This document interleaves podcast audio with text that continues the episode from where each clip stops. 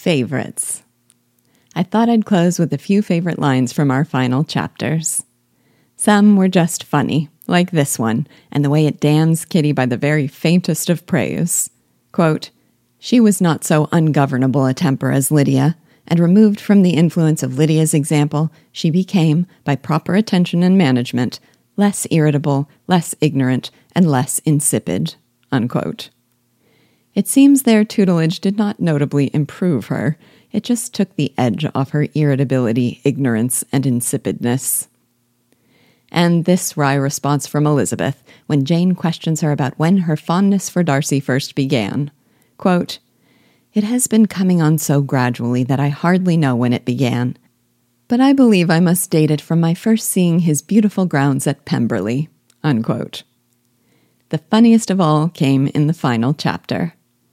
The opening line of this novel is known by almost everyone who reads literature. Quote, it is a truth universally acknowledged that a single man in possession of a good fortune must be in want of a wife. Unquote. Well, I think the book is perfectly framed in cleverness, because the opening line of the last chapter is just about as funny.